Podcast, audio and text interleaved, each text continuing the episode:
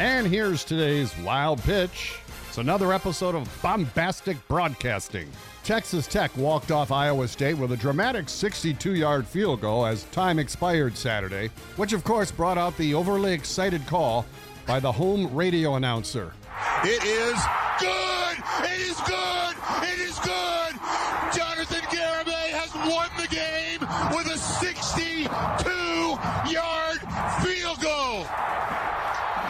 Oh my God! Can you believe that?